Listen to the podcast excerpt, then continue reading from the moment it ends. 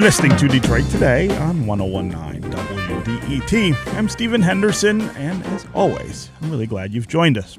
Today, we want to continue our series, Defining 2020, which is an effort to really drill down on some of the issues that we're going to be facing this year as we elect a new president and grapple with lots of other things that are likely to happen.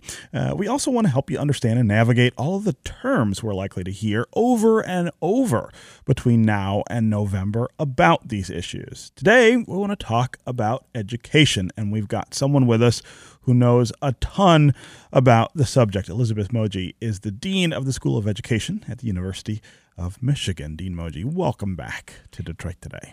Thank you so much for having me, Stephen. Yeah. It's great to be here. Yes, and Happy New Year, of course. Thank you. Uh, let's start with school choice and charter schools. Uh, that's a very controversial subject sometimes here in the state of Michigan. It's something that has been with us for almost 25 years now. And I feel like we've never quite gotten to the place where everybody really understands what's going on, but also where we can have the kind of conversation that we need to have about priorities and dynamics that uh, either serve kids or don't serve kids uh, in that context. So let's start with defining a couple of, of terms here. What is school choice? What are charter schools and what are the difference between those two issues? Well, great questions. School choice is really about providing options for parents and children to do just as the as the phrase says to choose the schools that serve their needs best. Um, the idea is that if people have choice, they can match a child's needs with a particular teaching strategy, particular philosophies, uh, particular emphases or themes of schools. You've heard probably about magnet schools in, in public education. Um, those are schools where there might be a particular theme, like a science magnet or an arts magnet. That's a kind of choice that's offered within traditional public school settings. In the last 20 or so years, the idea of choice has really blossomed and uh, more and more options are being sought. And of course, I should back up and say we've always had uh, choice, but it was typically what we would have called private, or now we tend to refer to as independent mm-hmm, school mm-hmm. options. Mm-hmm. And those required children to either pay tuition or be a member, for example, of a church community. Um, so those those were not the same kinds of choices that were available or that are now available through public charter schools. So a public charter is a school that is funded through public dollars um, there are a set of rules and regulations, too numerous for me to go into, but they basically have to be chartered by an agency that's approved by the state. And those schools are actually supported through the same per pupil allocations that traditional public schools receive. And there are a lot of people who say that all of these kinds of ideas, school choice, charter schools, are a kind of attack on the traditional public school system, that they are an effort to undermine the funding and the financing for those schools, to undermine the population of those schools in a way that compromises their outcomes and sort of says, well, there's a there's a better way to do those things. What's the what's the right answer to that criticism? Um, I'm not sure that there's a, a, quote right answer. I think that um, the intentions behind the idea of choice and public charters and the consequences are not always the same. So uh, the intention is, as I said, to provide opportunities for people to choose. The consequences, however, um, particularly if charter systems are unregulated, if choice opportunities are unregulated, the consequences can undermine traditional public education. The, that happens by pulling children out of the traditional public schools into charters or other options that are right in the same neighborhood. So we start to have multiple school settings in the same neighborhood, distributing the children across those settings, and of course, then distributing the funding.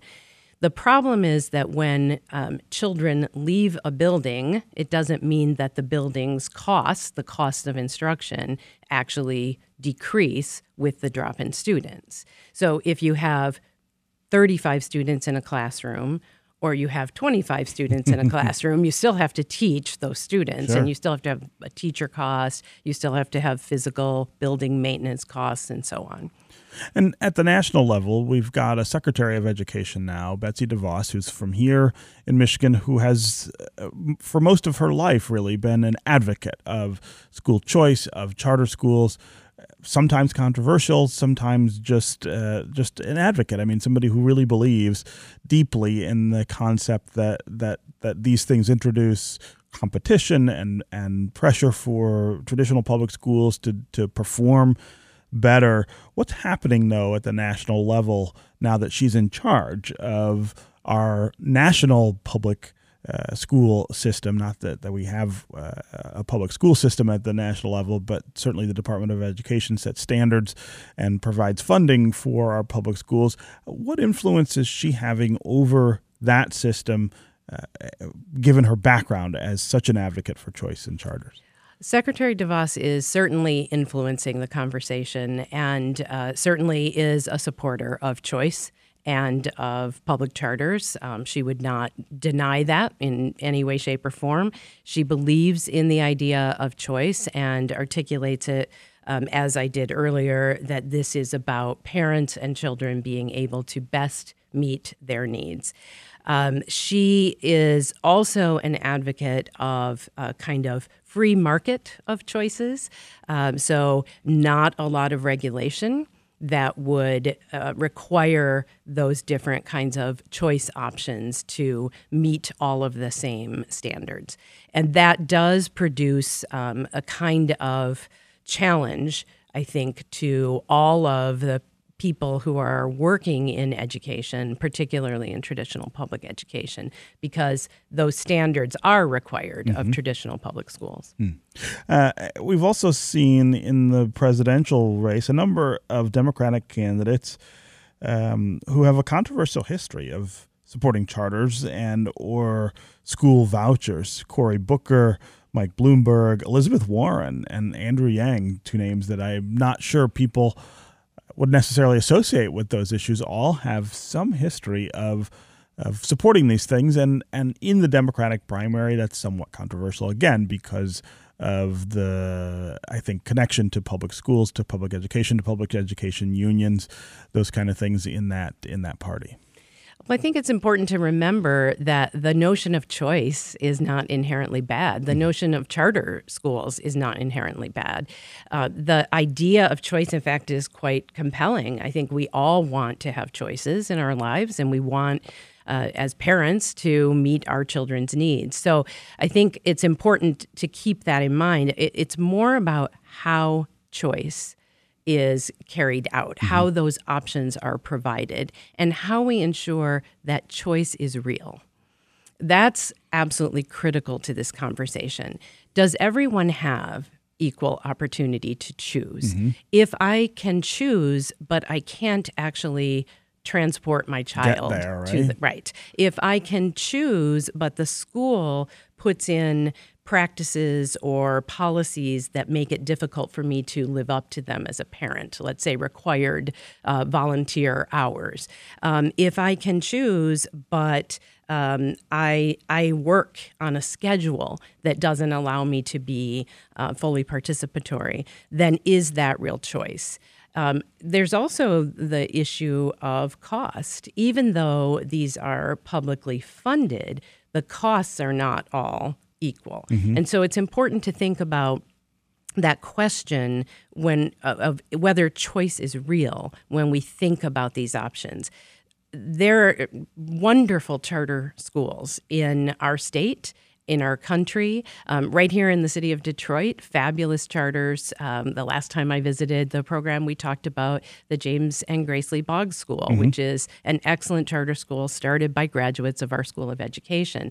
So I, we're not going to make the argument that charters are inherently bad or that choice is inherently bad, but we do need to think as a society about what it means to be able to choose Yeah. and whether everyone can choose equally. And of course, we've had real difficulty here in Michigan with this question. I have always thought that it's reflective of larger issues, that it's not really about charters or choice. It's about the shortcomings that were in the system far before, long before either of those issues was was even introduced. I mean, this idea of the inequality that exists uh, between school districts, the number of school districts we have, which of course really encourages the kind of fiefdom thinking that that we that we have not only uh, as administrators and school officials, but also as parents and communities.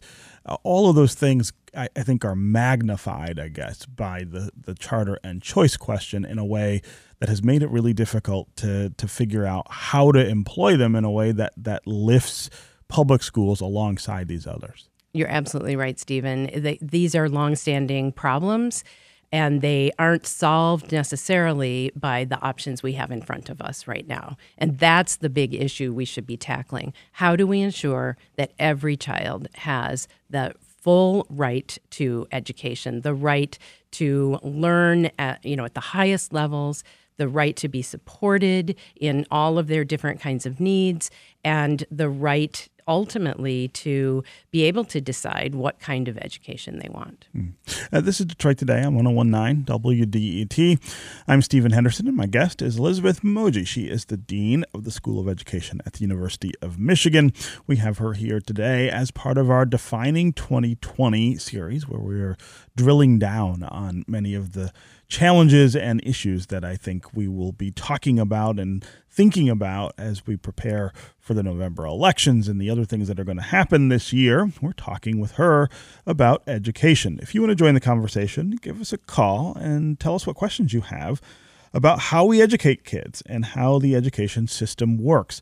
How does it work in your city or this state or nationally? What are some of the things that you don't seem to be able to make sense of in education? What are some of the terms that you maybe struggle to define or understand? And what do you want to hear from the candidates for president about education? Uh, what would you like to know about what they would do uh, and how it would change the experience for your children? As always, the number on the phones here is 313 577 1019. That's 313 577 1019. You can also go to the WDET Facebook page and put comments there, or you can go to Twitter and hashtag Detroit Today, and we'll work you into the conversation. Um, I, I want to talk a little about Title I schools. Uh, Joe Biden, who's a leading Democratic candidate for president, talks about tripling the amount of money that would go to Title I schools. It's a, it's an idea that I think has not gotten as much reaction as I thought it would. That is a pretty serious investment he's talking about. Um, let's talk about what Title I is, uh, what happens in those schools that doesn't happen in, in others, and what it would mean to triple the amount of money that goes to them.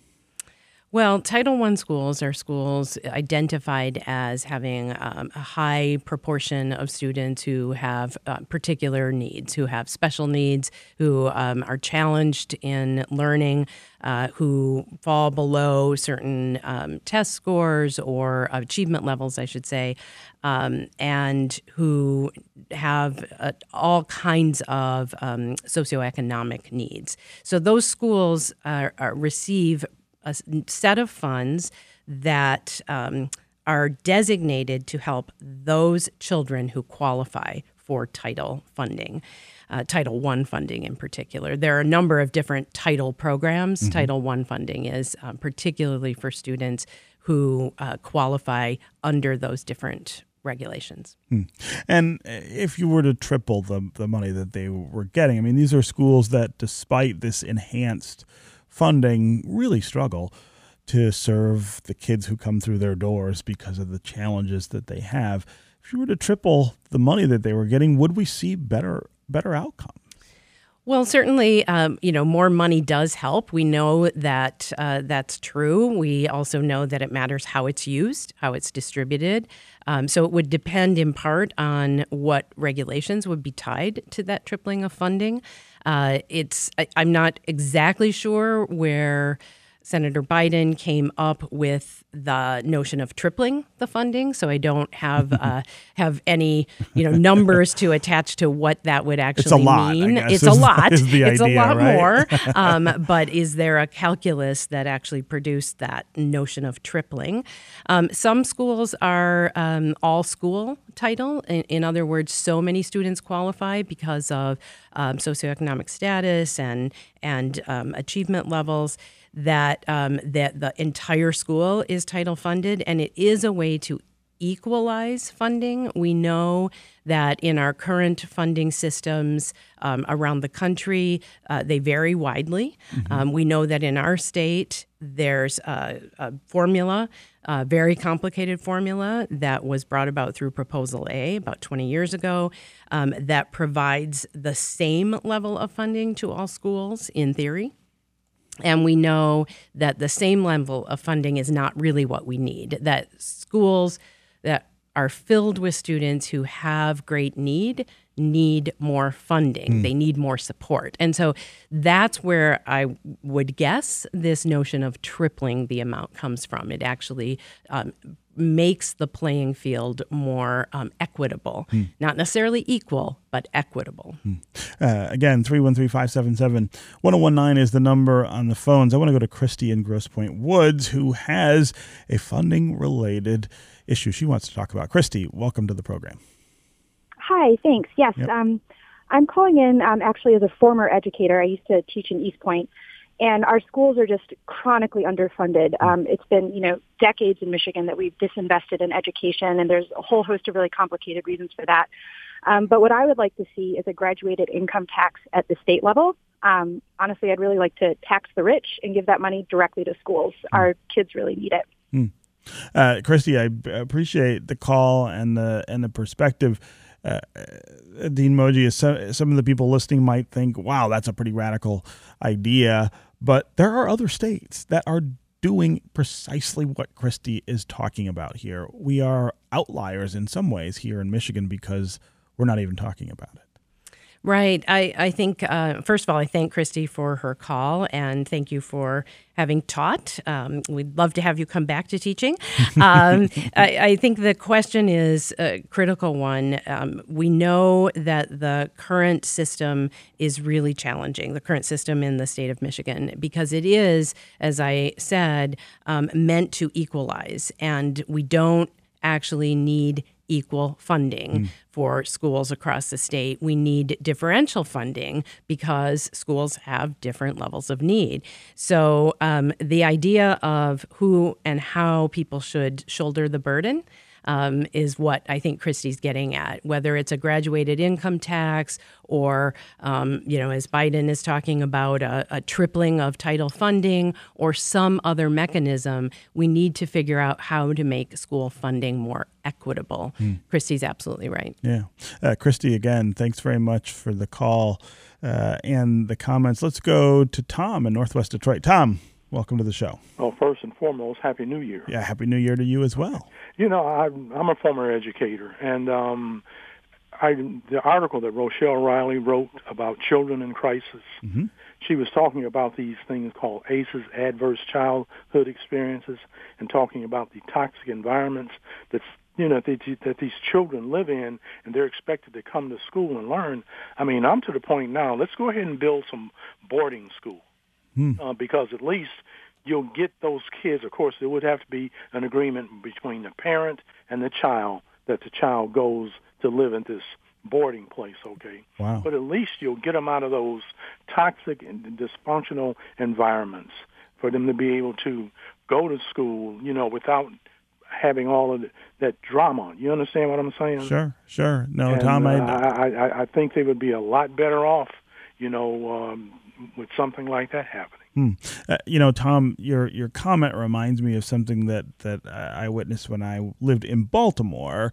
Uh, there was an effort there to create a boarding school in Kenya that kids from Baltimore would go and live at, of course, and and learn while they were there. It was called the Baraka School, and it, it produced all kinds of really interesting outcomes. Uh, some of them good, some of them not so great. But this idea of removing kids from the environment that they were in at home, which wasn't necessarily the best, uh, was was behind that. Uh, Dean Moje, that's something that we don't talk a whole lot about here in Detroit or Michigan, but uh, again, I, I've I've seen this happen other places. I've seen people really focus on the idea that in order to make change in young people's lives, you'd have to do more than just change what you're doing in the classroom. That that the environment that they're in has a lot to do with it. Right. Well, um, I, I thank Tom for the question. And, you know, I'm getting a little distressed because Tom's a former educator mm-hmm. too. So now we have Christy and Tom. We need you both to come back into teaching. But um, that plug aside, um, you know, the, I've, I've actually heard a lot about boarding schools um, in, in Detroit and mm. in Michigan. The topic comes up uh, every so often, and um, people raise the same kinds of concerns Tom raised um, that there are toxic environments um, in which kids simply cannot thrive, mm-hmm. and it's very difficult then for schools to actually help children learn.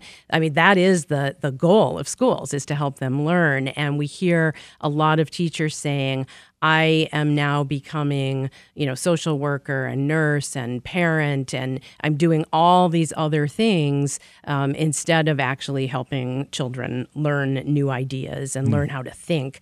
Um, so, so it's it's um it's a seductive argument, but I think there are some dangers to the idea of boarding schools. Um, you mentioned the Baraka School, and I too have um, heard about the Baraka School, mm-hmm. and it's very impressive in many ways. But um, it also removes children from their families yes. and from their um, their cultures and their communities. And so I wonder what Tom might think about a, a school setting that um, was actually more of a community hub.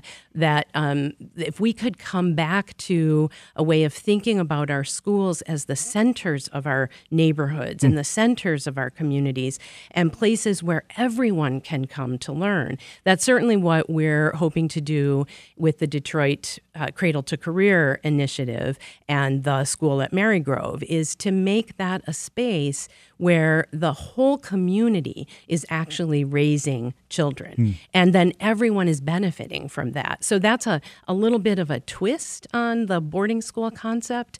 And I think it can achieve the same purposes without breaking the bonds of family and community and culture. Mm. Uh, again, Tom, thanks very much for the call and the comments. Let's go to Nada in Detroit. Nada, what's on your mind? Hello, and I am a former teacher, but I'm still an educator. Mm-hmm.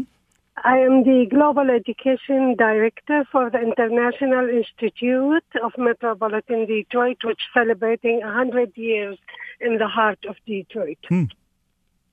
Now, uh, the, the thing is, whenever I am hearing people talking about education in the state or the city or the county, they always talking and associating everything with the money, and I know the importance of that. But you know, there is a very important piece missing in our education, and that is the global learning and cultural awareness hmm. programs within the schools that will help our children to think globally and act locally. Huh.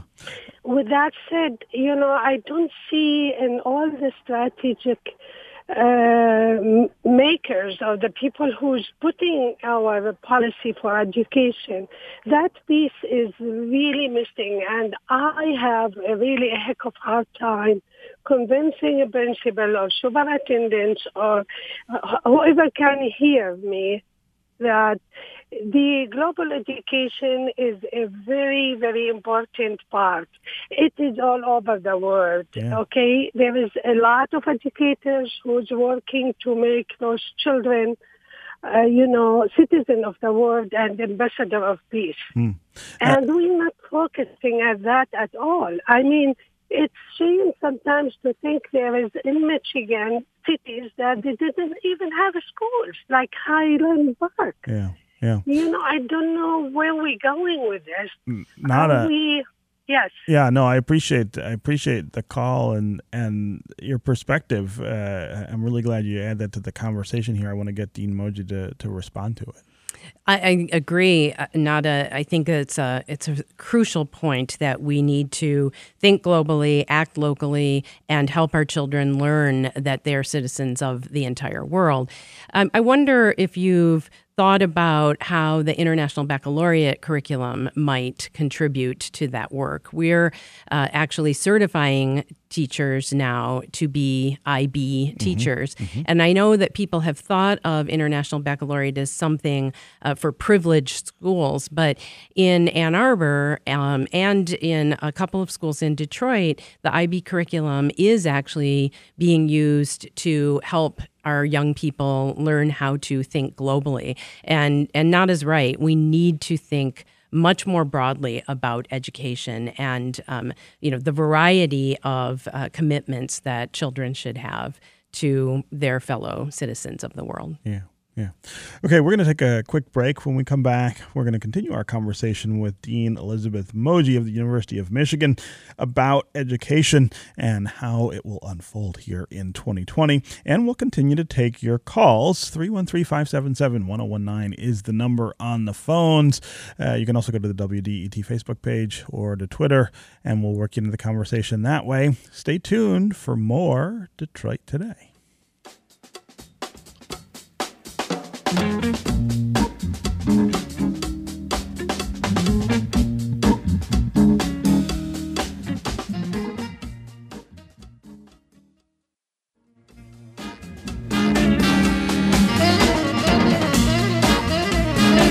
Detroit Today on 1019 WDET. I'm Stephen Henderson, and as always, thanks for joining. My guest is Elizabeth Moje. She is the Dean of the School of Education at the University of Michigan, and she is here today as part of our series, a new series called Defining 2020, where we want to drill down on a lot of the challenges and issues that we are likely to face this year and talk about this year uh, as we wind up for a presidential election in November and lots of other things that will unfold in the meantime. Uh, if you want to join the conversation, give us a call 313 577 1019. Tell us what questions you have about education in your community, in this state, maybe nationally.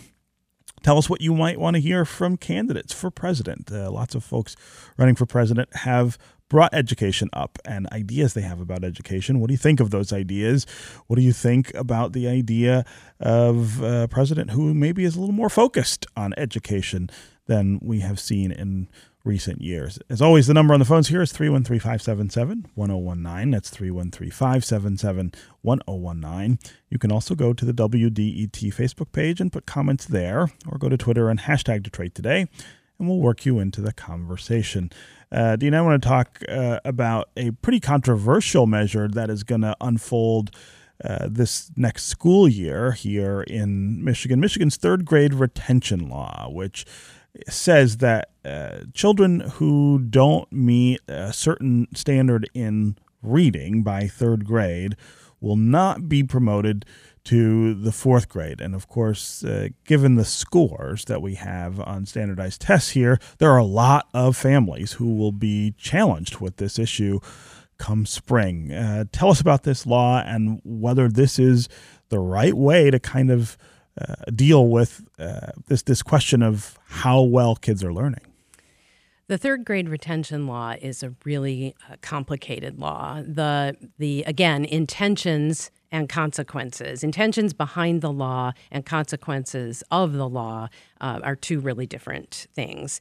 The intention uh, might seem uh, like common sense. Why would we pass children on what people have called social promotion if they can't read? We know that reading uh, skill is critical to future learning. Um, but we also know that we're always both learning to read and reading to learn. Mm-hmm. So, um, that why third grade uh, is is an active question on a lot of researchers' minds. And the best answer we can give is that's when the test is given. Mm-hmm. Uh, so there's not necessarily a logical divide that says if you can't read by the end of third grade uh, that you should not be passed on. The um, other issue with the third grade law that we have to think through is what what does another year in third grade do for children if in fact they are retained because they aren't reading, how will staying in third grade help them?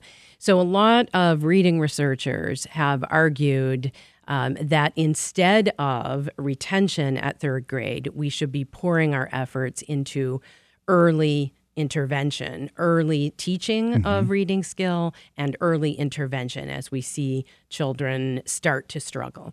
Now, supporters of the law will say, actually, that's what the law is doing. The law is uh, demanding that school districts, if they don't want to have a, a bolus of children who aren't um, progressing on to fourth grade, um, that they will pay attention to children's reading skill development earlier and pour intervention into those early grades. The the challenge that we would bring back to that idea is whether there's enough funding. We were talking about funding earlier. Mm-hmm, mm-hmm. So, is there enough funding to support to that, that, early sure. intervention? And what, again, are the consequences of that? So, what we're seeing is a lot of um, testing, a lot of um, assessment throughout kindergarten, first, and second grade as a way for school districts to know whether children are progressing as they should. Hmm. Um, so the the law is controversial. It's challenging, and what's important for parents to understand is that it is um, a very complex law. There are a lot of details, and there are options for parents to um, demand a different way of assessing their children. So, what we're seeing right now is that most people believe that that one test taken on one day will determine whether their children move on to fourth grade. But in fact, parents have the option to ask for different assessments, to ask for a portfolio of assessments, and to uh, push back against that retention. Hmm. So that's the critical piece for parents, and I encourage everyone to, you know, get on the um, the state website, read about the retention law, and really educate themselves on their options. Yeah.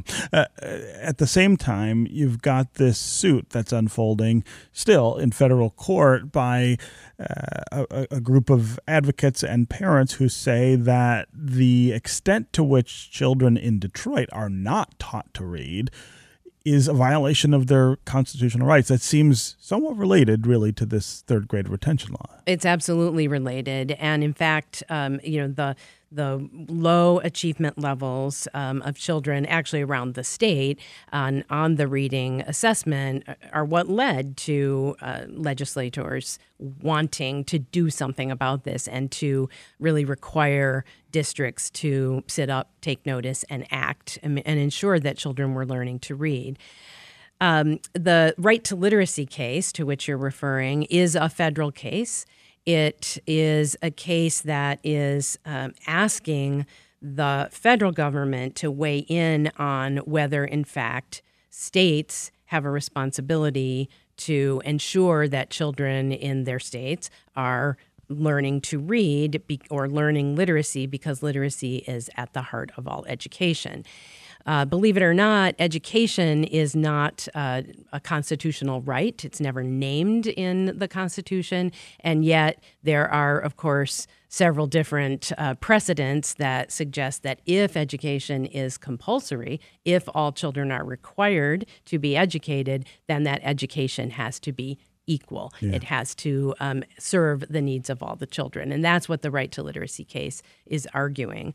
Um, there are challenges to the case because, happily, the Detroit Public Schools Community District is doing an enormous amount of excellent work um, really trying to turn things around mm-hmm. and ensure that children are learning to read at early grades. Um, but that doesn't mean that the state's responsibility to all the children in the state um, to support them in learning to read um, is is sort of abdicated. Hmm. Uh, again, 313 577 1019 is the number on the phones. Let's go to Barbara in Detroit. Barbara. What's on your mind? Hello. Hi. Good morning. Thank you for taking my call. Sure.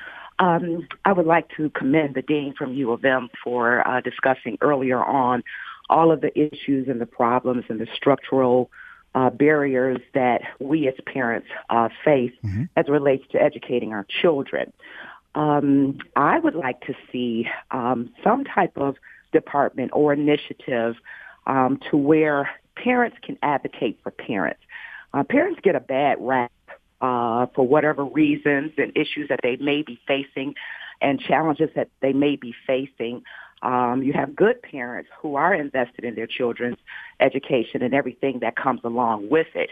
But you also have parents that work three jobs that it's just impossible for them to get up to their child's school for whatever reason. And if there is some type of creation of a program that can be instituted where parents advocate for other parents' children, and specifically what I mean is, I'll just give an example. If a parent is unable to make it to the school for whatever reason, you have another parent that's able to advocate for that child or that parent based mm. off of whatever scheduling issues um, to where they step in um, as well to assist and help each other. And I would like to be a part of that. Um, parents have the power to do that, and you have very involved and active parents within the schools. But the barriers that they face are are are, are really many. Hmm. And you know, we're parents just get a bad rap, and yeah. they're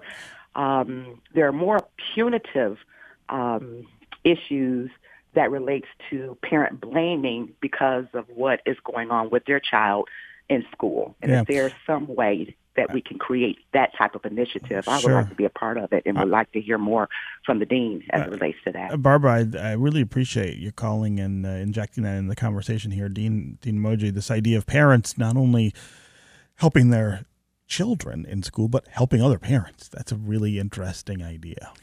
It's a wonderful idea. And thank you, Barbara, for raising it. You know, there are a number of different advocacy groups uh, actually in the city of Detroit. Um, I don't know as many around the state, but um, one example is, you know, through Focus Hope. I know they do an enormous amount of work um, supporting parents and other community members in advocating for each other. Um, my colleague Camille Wilson at the University of Michigan works with a Detroit group of parents and young people uh, actually in learning all of the the research and the evidence that they might need for particular issues to be able to move agendas forward. So I think this is um, a wonderful idea, and and it goes back to that notion of um, the the idea of the community and the schools being a hub of community change and community agency. So I think it would be really interesting to imagine uh, spaces within schools that are places where parents can come to gather, to work together, to figure out how they can um, advance their children's education, but also other opportunities in the school. And I know what you're thinking. You'll say, oh, there's parent teacher organizations and parent groups. But I think that Barbara's talking about something um, different. I think um, she's talking about a way that we can reach out um, and and really bridge um, each other's needs and and help each other. I think it's an amazing um, opportunity for something like Detroit Public Schools Community District. I know that they have parent advocacy groups, and Barbara, I encourage you to um, to contact folks in Detroit Public Schools Community District and and see what you could do to be part of that. Yeah, yeah. Uh, again, Barbara, thanks very much for the call uh, and the insights. As usual, Dean Moje, we are out of time before we are out of conversation. and I feel like each time you come here, we don't have enough time to get to all the things I want to or to all the calls that we have. We still have a full phone bank. So I'm going to make you promise that you will come back soon and continue this conversation as part of our Defining 2020 series. But Absolutely, yeah. Stephen. I, I would love to. It's a, it's great to be able to talk with smart people about education. Yeah. And uh, it was really great to have you here, of course, today uh, for this initial one of those conversations. Okay, that's going to do it for me today. I will be back tomorrow. I hope you will too. There will be another installment of our Defining 2020 series. We're going to take an in depth look at the healthcare system, the terms and policies you'll need to know as we go into 2020. This is 1019 WDET, Detroit's NPR station, your connection to news, music, and conversation. We'll talk more tomorrow.